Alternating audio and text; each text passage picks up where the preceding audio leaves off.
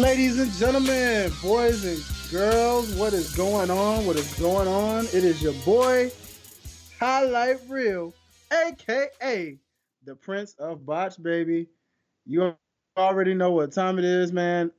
Welcome to this edition of the uh, post WrestleMania, the post WrestleMania show. This is this is this is it, guys. Part two literally just happened, and we are officially officially we're done. That is your 36th edition of WrestleMania. The WrestleMania that was too big for one night. Too big for one night. Guys, how y'all feeling out there? Y'all all right? How y'all feeling? Y'all feel like night one was better or y'all feel like night two was better?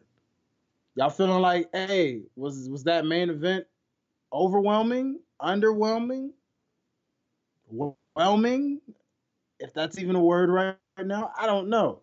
How do we how do we how do we feel right now? Because I'm gonna tell y'all, I'm not as excited as I probably was for night one to some degree. I don't know. I don't know. You know what I mean? Like, hmm. All right, all right. Let's just let's just let's go ahead and call a spade a spade here. WWE was not original whatsoever. They were not original whatsoever with that main event. I I don't know what that was, y'all. I really don't. I don't know what that was. Like that was all due respect to Drew. I I enjoyed Drew getting his moment. Drew McIntyre totally deserved that his first Universal Championship or WWE Championship, whatever. You you know how that goes. He deserved it. He deserved the the Mania moment, the championship run. He deserved the Royal Rumble win. He deserved all of that. But the match itself, very, very, very underwhelming, y'all. Like, to be completely real with you, I don't even think that would have went over even with a crowd. I mean, the crowd probably would have just erupted off the fact that Drew won the championship. The match itself, I don't think the fans would have been happy with that. Even alive, live, even 80,000 fans in live attendance would not have been happy with that outcome. I mean, as far as the way the match went, I mean, it was not dramatic. It was it was predictable. It, I don't know what it is about Brock Lesnar, man. He seems to have better matches with smaller guys. But whenever he's matched up with guys that are either bigger than him or the same exact stature of him, like build wise, he just doesn't put on a great match with guys like that. And you know, maybe maybe both of these men probably just did it short, sweet, and to the point because they knew they couldn't really feed off of a crowd and an audience. You know, that's the only thing I'm really thinking to make this thing seem somewhat logical. You feel me? Like, I don't get it, y'all. I really don't. I don't understand what it is that I witnessed just now, but it was not the best at all. It was. It was not. It was. It was not the best main event in the world. I feel like it could have been way better. Should have been way better. And honestly, it shouldn't have been the main event. It, it really, it really shouldn't have. But I get it because, you know, WWE stick even though these past couple of years they haven't stuck to that tradition. Normally, the Royal Rumble winner does generally uh, main event WrestleMania. Now, last year we did get that with Becky Lynch and the triple threat match because Becky Lynch did win the women's Royal Rumble and she got the main event. The women got the main event. But I'm just saying, like, I get why they made that the main event, but based off of the fact that you had Cena and Wyatt in cinematic form before that, I feel like you should have just did like you did with AJ Styles and Undertaker in night one. You should have had the cinematic end on a main eventing note. So, what stood out about tonight's part two of WrestleMania to me? Ugh, okay, let me see. I did enjoy Uh, albeit I didn't care too much about the tag team title match with the Street Profits. I love the Street Profits. Anybody who knows me knows that I love those guys. They are awesome. I just didn't care for the match because it was thrown together. It was it was it was that wasn't a real feud. It wasn't. It was just. It was a one night stand. A kiss you in the morning, and I'll see you never again. It was a. It was all of that. It was a. Uh, thanks for coming. Here's two bucks and get out of my sight. Literally, like that's all that was. But it ended with a real dope mania moment between Montez Ford and his wife Bianca Belair. Now, I knew somebody was to make an appearance because when I saw the match end, I I figured some kind of way. I I really did. I figured that it was going to lead to something. I figured that it meant all right, somebody is about to interfere, you know, like somebody or something like you know, I thought maybe we were going to get like a a special legendary appearance from a legend or something you know, I don't know. I didn't know what was coming. But when I saw Zelina Vega getting involved and she was like kicking Montez Ford and stuff like that, I said to myself, oh yeah, a woman is definitely gonna come out. And lo and behold, my girl Bianca Belair came out and she gave Zelina that work, boy. Gave her that work. And that was probably the best part of what that tag team title match was. Again, props to the Street Profits for retaining. There's no surprise in that because I figured and knew that they were going to retain anyway. But the real highlight of that was the fact that Montez Ford got to have a true WrestleMania moment with his wife, his real life wife, Bianca Belair. They got to share a moment together. And that's really kind of the end of that.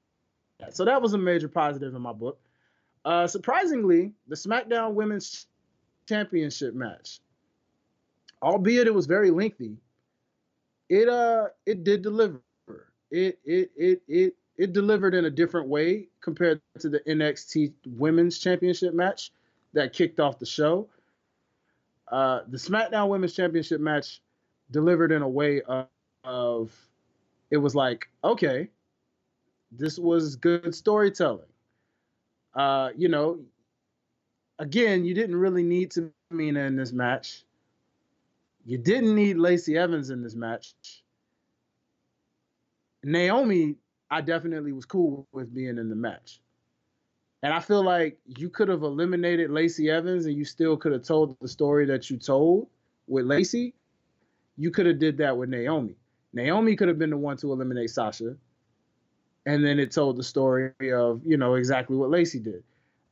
Ironically, though, of course, they have Lacey win over Sasha you know, kind of just to get that little revenge, you know, in there because they have their own little side feud or whatever. So of course that happens. But the fact that you have Bayley and Sasha, the pieces have been put into the puzzle.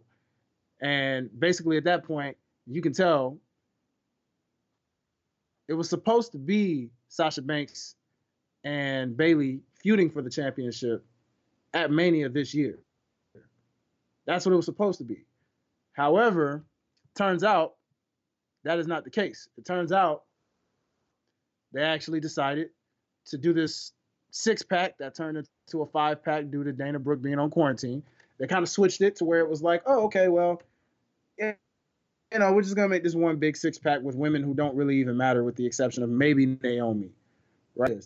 For a second, I ain't gonna lie, I was pissed because I really thought when it got down to Sasha and Bayley, you know, double teaming Lacey Evans, I really thought for a split second here, especially the moment Sasha got eliminated, I really thought for a second Lacey Evans was about to win this doggone match and be your new SmackDown Women's Champion, and I was going to be heated. Lacey Evans is a wonderful girl outside of the ring, but inside of the ring, I ain't feeling the agenda that they're giving her because again, Vince McMahon and WWE with this agenda of attractive blonde white women. No offense to my white listeners out there, I'm just saying. this agenda that, he has, where he's just like pushing all of these, you know, top-notch blondes, these Hollywood blondes, you know. I mean, he's been doing it for years. You know, your Sunny, your Sonnies, your Sables, your Torrie Wilson, Stacy Keibler's, you know, you name it, your Kelly Kellys. You know what I'm saying? You you guys are getting the trend here. I mean, it just it's like your Trish Stratuses, you know, and I love me some Trish. I love Trish, but you get what I'm saying here? Charlotte Flair, you know, like it, it, Carmella, Alexa Bliss. Do I need to go further? You know, it, it's just one, one of those things where again, you could have taken Lacey Evans out of that, had her get eliminated by Sasha, and then you could have had Naomi kind of play the middleman there, to where then you know Naomi is the one that eliminates Sasha, and then it comes down to her and Bayley, and then Sasha helps her, and you still tell the story that you were telling. But nonetheless, it told a good story. So surprisingly, for a match that a lot of people didn't really care about going into it, and it wasn't because of, because of Sasha and Bayley. They cared about those two. It was everybody everybody else around that that just kind of got thrown in there, with the exception of maybe Naomi. I got to keep emphasizing Naomi because I love me some me some Naomi, and I know you guys love Naomi. So I don't want Naomi getting shut out. You know what I mean? Because I feel like she got done unfairly a little bit in this scenario because I still feel like this could have been Bayley versus Naomi. Or like I said, it could have just been a triple threat match with Naomi, Bayley, and Sasha. Still would have worked, you know? You still could have told the story that you just told. But it is what it is. We're here. They use Lacey Evans. And they they had me real in, man. For a second, I was about to riot, bro. Like I really thought Lacey Evans was finna win this doggone match. And I was gonna be like, man, they really have to give this woman a title for real? Like, come on, man. Is it really necessary? You know what I mean? But thanks to Sasha Banks, they did not do that.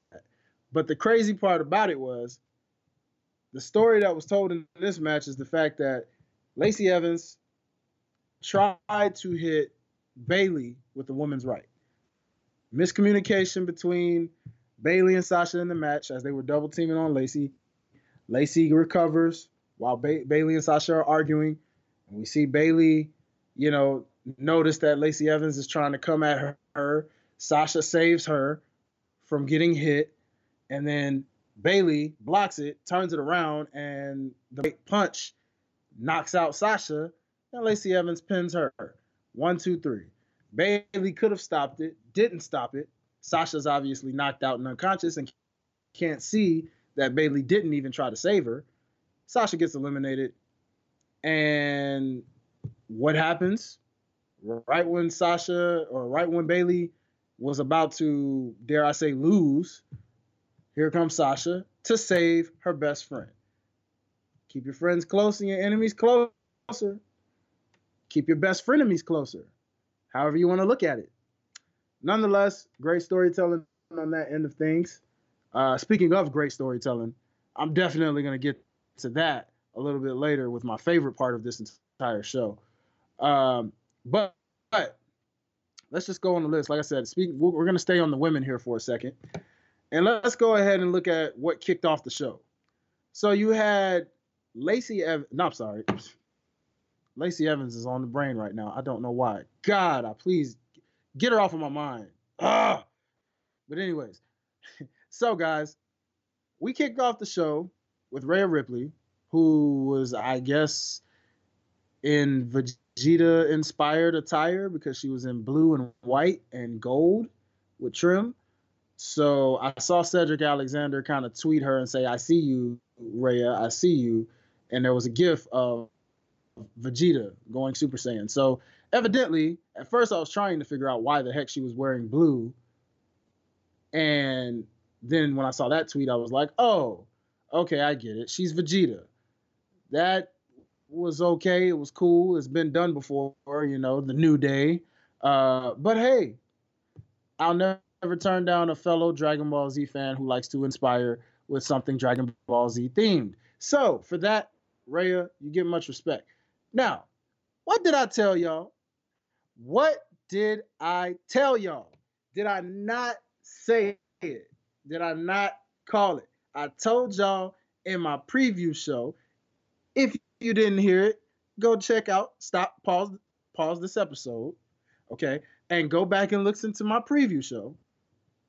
And I told y'all clear as day, the shovel was gonna be brought out. Get your shovels ready. Rhea freaking Ripley. All that hype, all, all that buildup, all of what they have been doing with her, calling her the next big thing, calling her uh, Charlotte 2.0, all that stuff. And what happened? She beats Rhea Ripley. Beats Rhea Ripley. So, you know what's so funny about both of these shows right now? Both part one and part two were very, very, very, very identical to one another. If you guys didn't notice, how you may ask? Well, let's let's go down the line here. Women's championships were on the line. Both women ended up retaining. Yet of the third women's championship, there was only one that ended up changing hands. And G, who ended up getting that? Charlotte. Charlotte freaking Flair. Now, here's a fun fact. You have three of the four horsewomen who are now champions. Go figure, guys. Three of the four horsewomen are now currently champions. You have Charlotte Flair, who is now your new NXT Women's Champion. You have Bayley, who is still your SmackDown Women's Champion. You have freaking Becky, who is still your Raw Women's Champion. Now, gee, I smell a triple threat or something of that nature, or there's something, something going on here. It's not a coincidence that you have these four horsewomen right now who are champions. Okay? But more specifically, the likes of a Shayna Baszler and a Rhea Ripley, more so Rhea Ripley than probably Shayna. But yet, both of these women, if you notice, got buried within the same weekend. They both got buried, guys. Bring out your shovels. This was the WrestleMania of burial. Literally.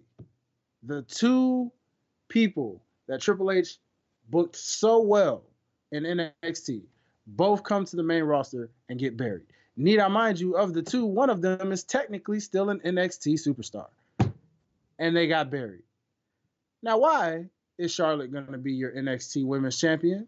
I have no idea. But she is. And now, that technically, I guess, makes her a member of NXT, even though she's a Raw superstar. Does that even matter anymore? Clearly, it doesn't. I guess since she won the Royal Rumble and chose to face Rhea Ripley, that makes her an NXT superstar again. So technically, doesn't that mean Charlotte is demoted? Or what does that mean? Can someone explain it to me? because I'm having a little trouble processing it. Because she's on the main roster. She's been on the main roster. They've been pushing her. They have not not been pushing her. So usually when someone's back in NXT, it's kind of a demotion of some sorts. You know, bad booking wasn't really working for you in the main roster, so you found a way to get back in NXT, kind of reinvent yourself, refine yourself, and or just be happy because you got creative freedom to some extent in NXT compared to the main roster. And yet somehow you're to sit here and tell me now that the queen, the one that you push higher and higher and higher every single time, she is now literally in NXT. She beat Bianca Belair. She beat Rhea Ripley. When you look at some of the women in NXT right now, your Xia Lis, your Aliyahs, your Chelsea Blackhearts, your Chelsea Greens, Deonna Purrazzos, you know, the the the Candice LeRae's, you know, your Io Shirai's, you know, you can go down the entire list of NXT women. Please tell me, realistically speaking, which one of those women do you see beating Charlotte Flair? Because if Rhea Ripley didn't do it, clearly it's not going to happen. She didn't go over tonight. So do you really expect her to beat Charlotte again? No. And again, Bianca Belair didn't do it. So I don't know. what's what's the point? So that's something to think about, people. All in all, it's a toss up. A lot of people feel like these women, you know, since they kicked off part two of the, of Mania tonight, they feel like that match stole the show. They set the bar. You could argue about that. It's tough to tell. Can I be honest with y'all? I ain't gonna lie. It's very tough to say who stole what show when you don't have the fans around. The fans are the ones that technically decide who stole the show. And unfortunately for me, all I got to go by is Twitter. So, so based off the trending topics of today from part two, it seems like Rhea Ripley and Charlotte were a trending topic. Bianca Belair making her appearance was a trending topic. Bray Wyatt and John Cena and what that was was a trending topic. And Drew McIntyre having his WrestleMania moment was a trending topic. And then, of course, there's the Mandy Rose effect of, hey, Otis finally got the girl. He finally got the gal. Big man Otis, you finally got the gal. I'd say those are probably your top trending topics on tonight's show. Now, let's continue on here. Because after that, you get Bobby Lashley against Aleister Black. I figured that match was going to come next for some odd reason. And when the match happened, I was heated. Because of all the people they could have fed Aleister to, they fed him Bobby Lashley. Now, some of you out there who are Bobby Lashley haters, I don't know why you're Bobby Lashley haters. I don't get it. It is what it is. That's how you feel. That's you. I like Bobby Lashley, and I think he doesn't get enough credit for the type of performer that he is, the great shape that he's in. And let's just be real. I don't get this Aleister Black hype. I don't. I don't get it. I don't see what y'all see. The man has a look. I get it. If you're into guys with long hair and beards and tattoos, sure. Okay. Why not? Be my guest. But me, nah, I could do without all of that. A guy like Bobby Lashley, who has that type of build and athleticism and looks like a legit prototype. Oh, and by the way, did do some legit MMA, by the way, and was pretty doggone good at it. Literally a mirror image of Brock Lesnar. And you're going to tell me you just feed him, a specimen like that, to Aleister Black, a guy that you fed nothing but jobbers to. The only people that Aleister Black has really beaten of some credibility is AJ Styles and now Bobby Lashley. Everybody else has either been a jobber or a local. Okay? And again, I just don't see the hype behind Aleister Black. Even in the times of watching him in NXT, I still just didn't get it. The man has one heck of a finisher. That roundhouse kick is definitely something serious. That black mass is nothing to play with. But seriously, what is the big deal about Aleister Black? They say this man is supposed to be supernatural. He's supposed to be an Undertaker like figure. Name one thing Aleister Black has done that is very supernatural.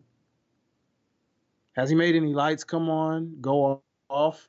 Sure, he has a cool little entrance, I guess. But what have you really seen him do? Does he do anything cool with his eyes? Does he make fire come out of the turnbuckles? Does he make the lights go off in the arena and then like show up like the fiend? Hmm? No? He just hides in closets. Says, come knock on my door and pick a fight with me. Wow, whoop de doo. Okay? Again, I'm not trying to hate on him in ring because the man can definitely do things. He can go in the ring. But I just don't see the hype of why he's getting pushed the way he's getting pushed. Okay? I don't get it. I, I just don't. I don't get it. Now, when it comes to Lashley, all I'm here to say, y'all, is the fact that from the time this man came back in WWE, here's the reason why I'm so high on him. When he came back in WWE, y'all, this man was in TNA. He was in Impact Wrestling, murdering everybody. He was literally booked like a straight up beast. The way you see Brock Lesnar booked right now is how he was booked in TNA. Bobby Lashley was at a point where he won every single title in Impact Wrestling except for maybe the women's championship. And I think he even tried to go after that in a, in a jokingly type fashion. That man had won every single title in the company at the same time, just to show how beastly he was. So when the time came and he left, and his contract was up, y'all know that this man literally only came back to WWE just to face Brock Lesnar. This man made it known in interviews before he even signed with WWE. Yes, he would like to go against Brock Lesnar. And yet we have not seen that not one time yet. So again, I say, people, explain to me why you just randomly tossed this man in a match with Aleister Black, no build up, no no real reason to lead to the feud. Nobody did anything to anybody. Lashley didn't do anything to him. He didn't do anything to Lashley. It just got thrown together for no random reason. And just because Aleister won, I'm supposed to just now believe that, that what? Lashley is no longer credible, creditable? Like what what is this? You know? So I know I predicted Lashley to win, but I figured Aleister would win. And for those of you out there saying, as the way it should have been, that's the way it should be. Okay. So then what what do you do next with Lashley? Because knowing WWE logic, y'all do realize this man gonna probably get thrown into a title match, right? I'm trying to think of the last match Bobby Lashley actually won as of late. Because last time I recall seeing him, he lost in a, a triple threat match to Ricochet, who, by the way, is very much buried since he got destroyed by Brock Lesnar in less than five minutes. So, someone please, please explain to me with Bobby Lashley, the guy who really should have went against Brock Lesnar at that Saudi Arabian event. And now we probably won't see that because Lesnar just lost the title. So unless you're gonna do a Bobby Lashley versus Brock Lesnar type of deal where there's no title on the line, I don't understand why you haven't striked when the iron was hot to strike. Lashley's been on the main roster. He's been back in WWE for a little minute now and you still haven't given us the match. I want to see that. A lot of fans want to see that. So I don't understand why you haven't done it. But it is what it is. Aleister Black wins. Bobby Lashley tried to spear him, caught that man with a quick black mass. Over, done, finito, out of there. So what's next? Now what? Where do you go with both men? What does it mean for Aleister? Does it catapult him into a title shot to go against Drew McIntyre in the future? Or does it go absolutely nowhere and he's just back to beating up jobbers again? Or local talent? If you're Bobby Lashley, what happens with you? Do you get catapulted into a title match against Drew McIntyre in a feud, knowing that you just lost to a guy who probably should really be in that position? Really think about that. That's the WWE logic for you. But anyway, moving on. Let's see. What else did you have on this part two of Mania? Okay, let's let's let's talk about Edge and Orton. Edge and Randy Orton. The match that everybody was most looking forward to seeing. The match that had the most intrigue, the best storyline, the best everything. I'm gonna be real with y'all when I say this match was very long, as expected, because you know I get it. It, it, it was kind of you know it had the best build up, the best excitement and anticipation, the best story. So why wouldn't you make this one lengthy? I really just look at this match and I couldn't help but just look at. I felt like that match was very limited. I tried to imagine that if they were just back in Tampa Bay in that in that in that stadium, how much better that, that match could have been. Now, yeah, it got very emotional towards the end. Edge and Randy Orton did exactly what they could with what they could. What do you expect when you're stuck in a performance center warehouse in Orlando with no fans to feed off of, and you got limited amount of space to work around? You know, they, they went all around and everywhere that they could, but the, at the end of the day, it was a limited space. You know how many times, especially as of late with Raw, SmackDown, and NXT being filmed there? You know how many times we've probably seen that performance center up and down to the point where we know what the whole doggone building looks like at this point. So, again, I say, what is the point of doing what we're doing? What, what, what, what, what you know, I mean, the match was good. But again, I think it would have been better with the fans.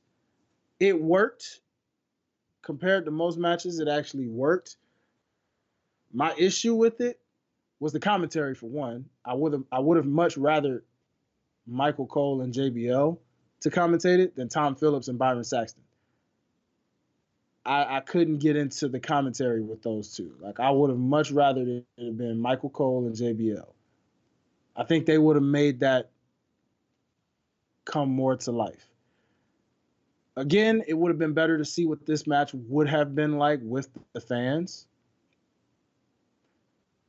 And again, I just try to picture what it would have been like to see this in the Tampa Bay Stadium versus a, you know, limited space performance center in Orlando, Florida.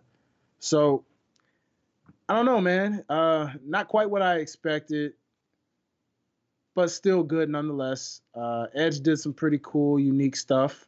You can tell he's been working on some, uh, I guess you could say some CrossFit or, or, or, or something of that nature. Maybe some Ninja Warrior training or something. I don't know. Because he was doing some stuff I've never seen him do before, ever. Being real innovative. Um, but, eh, I mean, it was straight. The match was straight like I said, towards the end, it got real good and emotional. But as a whole, I don't know about y'all, but I personally don't think it lived up to what everything else around it did. But I still respect both men because, hey, what can you do?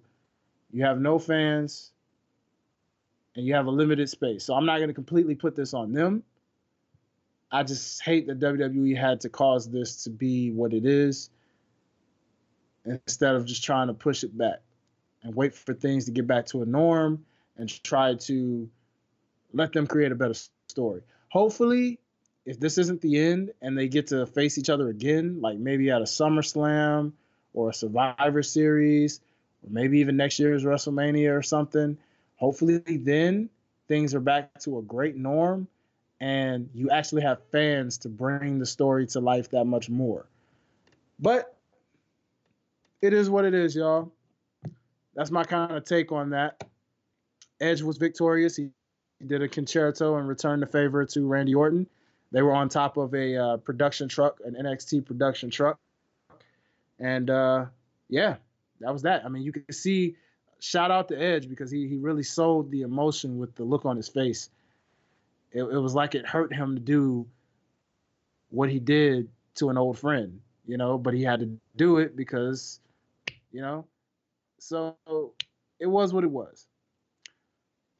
Uh, Otis against Dolph Ziggler. Now, let me tell y'all an interesting fact about this match, just in case there's a listener out there who did not know this. In the years, what, nine, ten, maybe 11 years that Dolph Ziggler's been in WWE now, would y'all believe that this was his first singles WrestleMania match? Let that sink in for a second. This was Dolph Ziggler's first singles match at a WrestleMania. Now, I find that very mind blowing right now. I never knew that. And I can't believe that because even at a time when Dolph Ziggler was like on that come up, on that rise, and he really had the fans behind him more than ever, you're gonna tell me that man was never in a WrestleMania? one on one with someone, that is crazy to me. And it just goes to show how unfairly he's been treated over the years. Like it's like he's had his moments that that that are like, yeah, you know, you you had this you had this this really dope moment. Him winning the world heavyweight championship after winning winning, you know, cashing in money in the bank, the, the thunderous pop, one of the greatest, if not the greatest pop ever for a money in the bank winner. You know what I mean? So Ziggler, that that's just so crazy. And then on top of that, he lost, lost. But I mean, it's not even about the fact that he lost the match. You saw that coming. But just the fact that in his in all of his years, with all of the way he's put his body on the line, the way he sells, the things that he continues to do for WWE, how could you not have given that man a singles WrestleMania match a long time ago?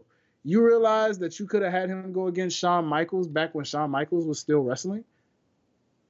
I'm sure he would have loved to have had a match against Shawn Michaels before Shawn Michaels called it quits. He was in WWE around that time. You easily could have told a story with that, you know? But that's crazy to me. But nonetheless, this was a match that was it was what it was. It was just it was a payoff. It was a payoff match. Otis got time to shine on his own. Uh, you know, it signifies that maybe, like I said before, in the future sometime, I hate to say this, but heavy machinery might end up getting split up a little sooner than we'd like. Vince isn't a fan of tag teams, and he's known for breaking up tag teams prematurely. He did it with Enzo and Cass. He did it with Crime Time. He did it with, you know, so many different Deuce and Domino, if you remember that tag team. Uh, he's done that with a lot of people, and he'll break up tag teams and then try to allow one to shine. One ends up becoming the Marty Jannetty, if you will, to you fans, old school wrestling fans who remember Shawn Michaels was Marty Jannetty and they were the Rockers. You know, Marty Jannetty and Shawn Michaels when they split up. Shawn Michaels went on to be a big bright star, a legend to this very day, while Marty Jannetty is completely forgotten about. Do you remember anything about Marty Jannetty outside of the Rockers? No, you don't. So I really would hate to see that happen to Tucker because with the charisma that Otis has, you can tell, although he may be a uh, quote unquote fat guy, he's a charismatic, strong fat guy, quote unquote. And I mean, I just I can tell that WWE is gonna slowly continue to catapult and push him. And with Mandy Rose now by his side, seeing as how they are officially now together, storyline aspect wise, you ain't gonna tell me they not, gonna push him as a singles competitor at some point, and they're just gonna break him off. And poor Tucker is just gonna be somewhere fading in the background. It happens all the time. So Otis picks up the W. He beats Dolph Ziggler as expected. Mandy Rose comes out in a very, very, very gorgeous outfit. When is that woman never appealing? Oh my gosh, Mandy. Oh man, a brother could just fantasize about that girl because eh, it just she truly is just very, very, very astonishing. A true gift from God, if you will. But hey, that's just me. Some of you guys out there probably agree with me. And to you guys who don't, hey, it is what it is. You like what you like. I like what I like. It is what it is. We good with that. Nonetheless, Otis got the gal. They got to have their WrestleMania moment. They shared a kiss. Truth be told, that was a payoff match. And again, having no crowd for that moment sucks because even going back to the moment with Bianca Belair and Montez Ford, if the crowd would have been there for that moment, you would have got a thunderous reaction. The fans love Bianca Belair. They love the Street Profits. They know that Montez Ford and Bianca Belair are married.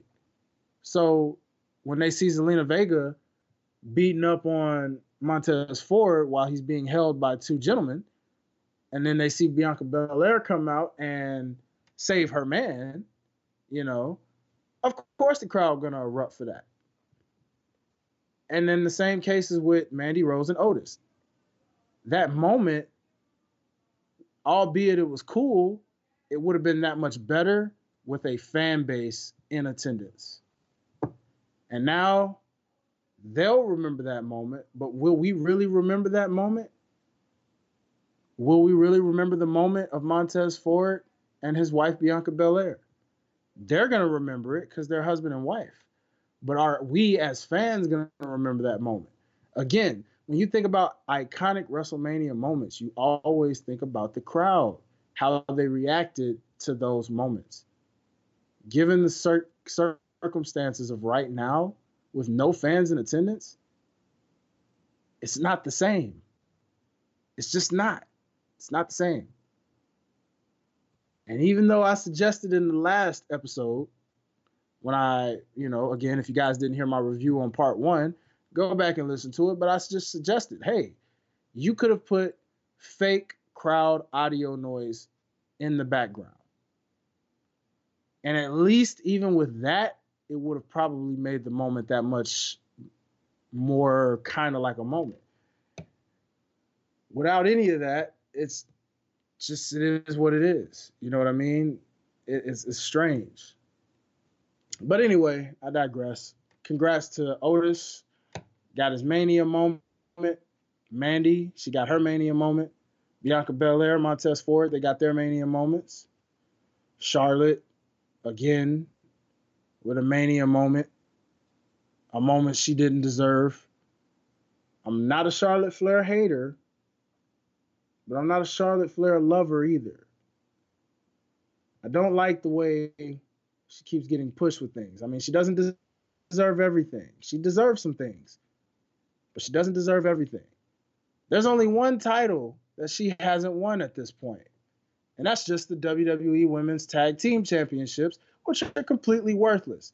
But who's to say at some point, once she loses that NXT title, because at some point she will, who I don't know, but when she does lose it, if she ever loses it, there's going to come a point in time where they're going to be like, okay, well, what else do we do with Charlotte? Let's see. We've given her the Royal Rumble. We've given her numerous title runs. She's already in the double digits. We let her go over Trish Stratus we, you know, they, they've done so much where it's like, what else do you do with her? The only other thing for her to do at this point is find a random tag team partner, win those worthless tag team titles, and then boom, your resume is complete. Charlotte at that point would join Bayley and be the second woman to hold all the titles. And yeah, to be completely real with you, this NXT women's title win is just to add to the resume of her already numerous title runs. Because what is this for her now? Number 11, 12, something like that. I don't know. I lost count. Because they keep giving this woman the championships, I don't know how many times. But it is what it is, people. Can't get mad about it. But it is what it is. So, what else stood out to me about tonight's show? Well, to be completely real with y'all, the only other moment to really talk about with this show as a whole is to talk about this Firefly Funhouse match. Man, let me tell you, this match, if you want to call it a match, a cinematic match, whatever. To me, best part of tonight. Just like yesterday with the Boneyard match, the Firefly Funhouse match, to me, in my opinion, was the best part of part two. Now, some of you guys are probably like, really? Because I didn't understand one bit of what was going on. It was just here, here, here, here, and here. One, I love it because it was really dope how, how they went retro and relived certain moments like John Cena's debut and you know John Cena's rap debut when he was the thug doctor of thugonomics, uh, the NWO moment, you know, the just all kind of stuff. Like Bray Wyatt has a very artistic, genius like mind. And that man is a genius. And if you don't know that, you need to go ahead and re- rewatch that. Because he literally, not, not only did he bring back the old Bray Wyatt, not only did he show you what John Cena looks like back then, which, by the way, it's weird to see John Cena look like the old John Cena when he has a full head of hair. If John would have gotten a haircut and went back to the buzz cut, it really would have been reminiscent because body shape wise, he's still very much in the shape that he was in then. Yes, he looks a little older, but nonetheless, he's still in the similar shape that he was in when he was both of those. Now, this match was everywhere. It was it was what it was. But I love the supernatural elements in it. See, again, this is what I'm talking about. Name one thing about Aleister Black. This is why I keep trying to tell you guys. This is why I'm not into the Aleister Black hype. Because I keep hearing how he's supposed to be this this this supernatural figure. I guess he's supposed to be a demon or something. But when I think about supernatural characters, I think about the Undertaker, I think about Kane, I think about both versions of Bray Wyatt, the cult Bray Wyatt and the Fiend Bray Wyatt. You see what I'm saying? I think about Mordecai. To those of you who probably remember that guy, maybe even Kevin Thorn, but he was he was a vampire, so I don't know if that counts.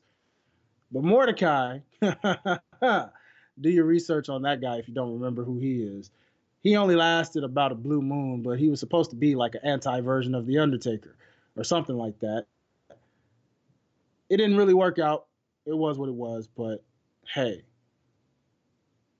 I'm just saying he was a supernatural being, and even he showed some supernatural elements. I haven't seen one supernatural thing from Aleister Black once. So please tell me how on earth is that supposed to classify? But Bray Wyatt is a genius. I really enjoyed, I really just enjoyed those flashback moments. Like, I love how they had the SmackDown fist, you know, how they had the SmackDown fist showing in the background. I love how they just literally made John Cena go from present day John to rookie John to ruthless aggression, thug doctor of thugonomics John, back to current fruity pebbles John, if you will. I'm almost kind of surprised they didn't throw in the moment with the Rock. You know, like I'm kind of surprised they didn't kind of just touch on the whole battle with him and the Rock at that time. I think that would have been cool to do in that because I like how they were just flashing all over the place. Uh, I enjoyed the Saturday night's main event, you know, part. Uh, anybody who's an old school wrestling fan that's listening, I'm pretty sure you enjoyed that, even though it may have been all over the place. Don't tell me you didn't enjoy that. It, it had to take you back seeing that old school Saturday night's main event flashback. Um, same thing with people who came up in my era and saw the WCW flashback. You know, you can't tell me that didn't take you back to the 90s for a minute, you know? And so, uh, all in all, to me, I give that the best part of this this this part two because it it told an amazing story. Some of y'all may be like, I don't know what I watched because it didn't really feel like a wrestling match, but I guarantee you, that was the point. These cinematic matches don't really necessarily completely have to make sense in a traditional wrestling match standpoint. The whole point of these cinematic matches is to carry an older superstar in a way that you don't really have to carry them traditionally in a real wrestling match, but also it's a means of just being completely creative. And to be real with you, I think WrestleMania as a whole should have been more of the cinematic side than the actual, oh, we're just going to wrestle in a warehouse empty with no fans in attendance and annoying commentary that is incredibly loud and and and totally just overbearing. You know what I'm saying? I think they should have did the majority of these matches in a cinematic form. You could have did Edge and Randy Orton inside of a house, like a legit house. Like y'all remember that time when when when Triple H and Randy Orton were feuding, and Triple H busted inside of Randy Orton's house and threw him out the window. You could have did something like that. I know WWE had the money in their budget to go, you know, buy a house.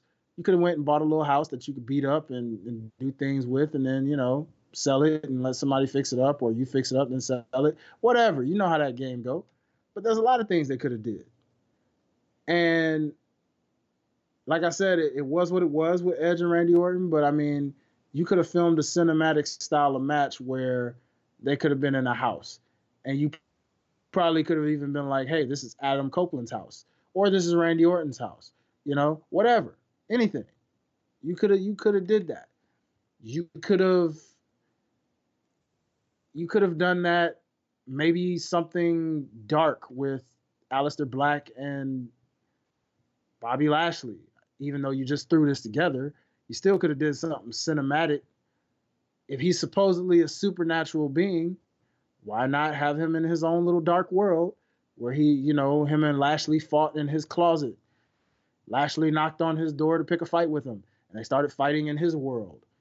You know, easy. But it was what it was. So for me, WrestleMania as a whole, for both parts, to me, in my opinion, y'all, I'm just gonna be real when I say the cinematics pretty much made this mania what it could be. It, it made this mania from being horrible, completely horrible. Like I said, I mean, there were there were overall, you know, like the the triple threat ladder match in part one, you know, there were dope spots and and dope things in it, but again, with no crowd, it wasn't the same. When you look at this, the five pack women's championship match told a good story amongst best friends who are soon to be enemies. It told a, a cool little story, even though you didn't have to have all of those women in there to tell that story, but it told a cool little story.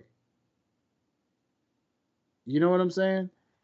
Even with Rhea Ripley and Charlotte Flair, it told a cool little story to some degree. Unfortunately, it just led to Charlotte burying yet another superstar talent. But it is what it is. You know, so I don't know. I mean, even with Shayna and Becky, you could have done that in a in a in an octagon. You know, we're gonna enter into Shayna's realm, where Shayna's at home. You know, this is an MMA cage. You know, you could have did something like that in a cinematic form. There's a lot of things you could have did with each of these different matches. I don't, I don't know what to say about the ones that were thrown together. Maybe they could have been pre-shows. Maybe they, I don't know. But all in all, y'all, WrestleMania this year, this is probably going to go down in history as the weirdest, most surreal, most unheard of, and possibly possibly forgettable WrestleMania of all time. Now, I do kind of hold back on that term of forgettable because of the fact that that, that Boneyard match really did kind of work some wonders, as did this Firefly Funhouse match. So, because of those alone, had they not been in this, this would have definitely hands down, been the most forgettable WrestleMania of all time. Circumstances or no circumstances. As fans, as critics, as as true lovers of the sport, we have a right to speak what we feel. If it's if it's trash, it's, trash. If it's okay, it's okay. If it's great, if it's five star, if it's amazing, it's amazing. That's why we watch it. That's what we are here for. Ladies and gentlemen, I am your voice. I, I try to be a voice. I hope that I can be a voice to the voiceless. No CM Punk included when I say that. But still, WrestleMania 36. Listen to my first review when I told you guys about that meaning behind the number 36. And just tell me, when you look at that meaning behind the number 36 and you look at both of these WrestleManias in whole, are you really getting that feeling when you watch these back? I, again, I applaud every single superstar that worked with what they had and how they had it, who remained focused and did not get depressed or not allow the fact of no audience to, you know, make them go halfway in, in their matches. They gave their all. They did what they could do with what they could and what they had. It's not their fault. But we still have to come at this very critically. And y'all, keeping it 100, no fans for a WrestleMania is a no. And if it wasn't for you guys, I probably wouldn't even have watched it. Not because I don't love wrestling, but because I just have a hard time watching wrestling with no fans. It is so weird. It's okay when it's one match or two matches. You know, if a feud is so bad that they got to do it with no audience, that's a different story. But when you're talking about a whole show and you're trying to tell a story, because again, everybody's talking about what show, what match, what moment stole the show. The triple threat ma- ladder match stole the show. Rhea Ripley and Charlotte stole the show. Undertaker and AJ Styles stole the show. Bray Wyatt and John Cena kept you guessing and wondering. I don't know what show they're stealing. I don't even know what kind of show this is. But it got you talking.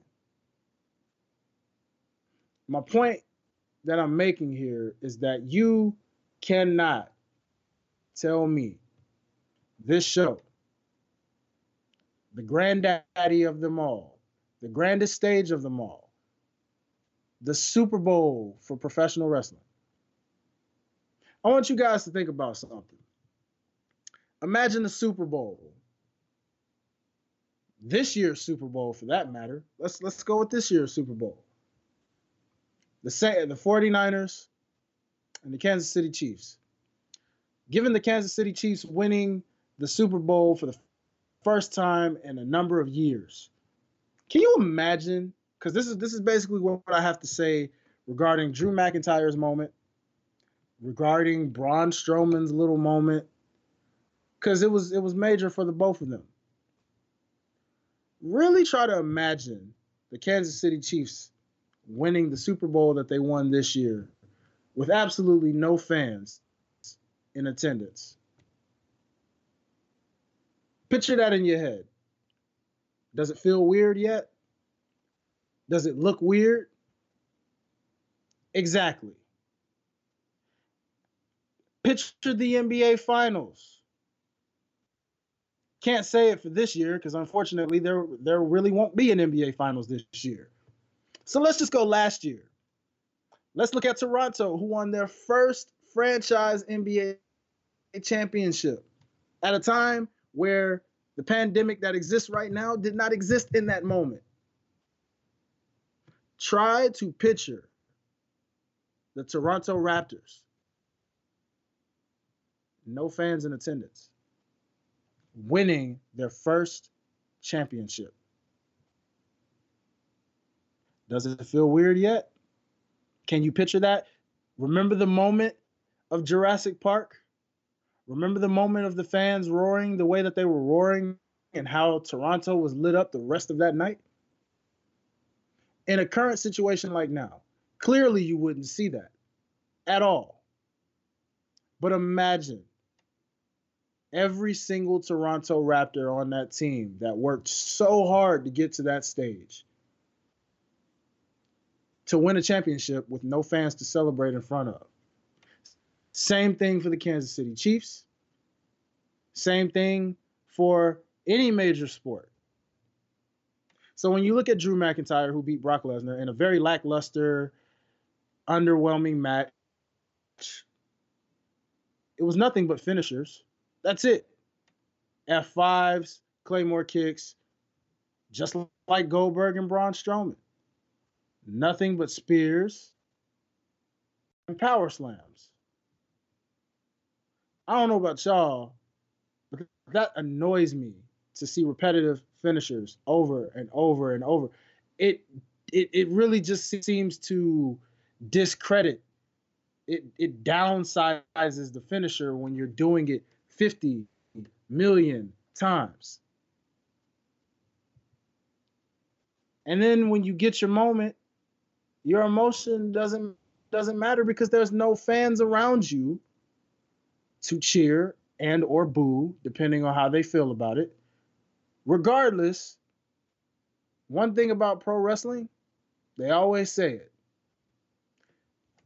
If you come out, whether you get cheered or whether you get booed, at least you're getting a reaction. But the worst thing is no react- reaction. And that's with the crowd. So imagine coming out with no reaction because there's no crowd, period. Do you get where I'm coming from, people? Do you understand stand it yet? That's my overall sum of how I felt about this year's WrestleMania. And, and I know it's not just me, it's you guys. Yes, I'm grateful for the fact that we got to witness and watch Mania. Yes, yes, I'm grateful. And just like you guys, I enjoyed interacting, talking, sharing thoughts about it. Like I said, I made the best of what I could. I'm not a negative guy. I love what I'm seeing. But you got to give it to it like it is at, at the same time. I commend every bit of those superstars that did what they did tonight and last night. I commend the show that they still wanted to give, despite some of those who probably didn't even want to do it. Probably felt like it should have been postponed and waited until there was actual fans in attendance. Nonetheless, what's done is done. WrestleMania 36 is in the books. It was in a two-part form. And there were no fans in attendance, which means this will go down in history officially as the as that WrestleMania that had no fans. That WrestleMania that was pretty much in a warehouse performance training center for the for their developmental talent. That was in Orlando, Florida, instead of Tampa, Florida. Ladies and gentlemen, I am just here to say that this WrestleMania probably will be forgotten. And if it's remembered, it's remembered for a lot of the wrong reasons. Now, some of the talent will will remember these moments. If you're Drew McIntyre, of course you're going to remember your first WWE Championship win. If you're Braun Strowman, of course you're going to remember your first Universal Championship win. But you know what else you're going to remember? There was no fans in live attendance to celebrate it with you. There were only those watching at home who probably might have reacted how they could react at home. But you can't hear it and they can't hear you. So I don't know about y'all, but hopefully when next year's WrestleMania comes, which is in LA, hopefully things are back to a norm by then because I, I don't know if I could go through another WrestleMania like that. Yet a long one that's in the city of Los Angeles, people. It's one thing with Tampa, Florida, but we're talking about Los Angeles, LA, home of the Lakers, the Clippers, Hollywood. So if you're gonna tell me that they're gonna go to LA and ain't gonna be no fans there, and then they probably wouldn't even go to LA at that point, and we'd be right back to square one of doing it in this performance center. But we ain't gonna speak that into existence because here on the Life's a Botch podcast, we are positive people. The power of positivity, as my boys in the New Day would say. So I'm here to let you know, superstars, any of my fellow WWE superstars, indie wrestlers, promoters, writers, we love you. Stage producers, we love you. Ring announcers, every every bit of staff that put together this WrestleMania and did what they could to make this as enjoyable as they could. I salute you. I thank you. And we can't wait to be back in live attendance to celebrate, cheer, boo, chant, all of that good stuff that we love to do. Continue to put on awesome shows in the meantime. And uh, we love and appreciate you guys as wrestling fans. No matter what kind of trash we talk, no matter who we do and don't like, who we're into, who we're not into, who we're fans of, not fans of, all of that. We still love and appreciate every bit of what you guys do for us to entertain. And that being said, ladies and gentlemen, that pretty much wraps it up for my review on WrestleMania 36. Again, not the greatest WrestleMania. Not in my book. It'll be remembered. It'll be something I tell my kids about. It'll be something I tell my grandkids about. Should I live to see all of that by the grace of God?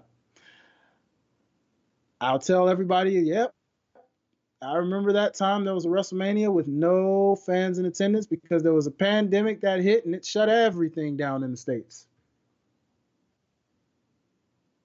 And never would I ever, never did I ever in my 30 years of life, did I ever think that, that I would see a day where I'd watch WrestleMania with no fans in attendance. So quiet that you could hear pins drop. It's crazy. But nonetheless, that does it for this edition of the Life's a Botch podcast. Be sure that you follow your boy on Instagram at Life's a Botch podcast. Make sure you follow all things Life's a Botch podcast. Make sure you subscribe to the YouTube at Life's a Botch podcast because we're live for the very first time, baby. Now I know the camera is a little bit, you know, grimy right now. Have no fret, have no fear. Pretty soon, all of this is going to be upgraded very, very, very soon. But thank you guys for listening, downloading. Be sure to leave ratings, five star ratings. Share this with your friends. Tell a friend to tell a friend to tell a friend. And uh, yeah, man, download the show, subscribe to the show, and uh, merch coming soon. And uh, yeah, now that Mania is over, I believe there's a Raw and possibly a SmackDown taping. And after that, it's up in the air what's going to happen from this point on because everybody is currently in lockdown in Orlando and in quarantine. So we can't really expect many more Raws and SmackDowns to come in the future. They did promote Money in the Bank, I noticed. It's supposed to be in May. That's interesting because normally it's in June. So so I don't know why it's in May. It should be in June, seeing as how you can't guarantee that we'll be back to normal by May. So, all of that to be said to say this. In the meantime, I will definitely keep content coming for you guys, whether it's reviewing a past WrestleMania, reviewing some documentaries on the WWE Network, or the Dark Side of the Ring, and anything else that you guys would like me to talk, chop it up with you about, don't worry. I'm gonna get creative with the content, do some cool things with the segments. Definitely gonna try to keep getting you guys guests. So just keep on rocking with your boy, and make sure you're rocking with my family on the OTS brand as well. Until the next time, y'all. Always remember, you have officially been botched. Peace.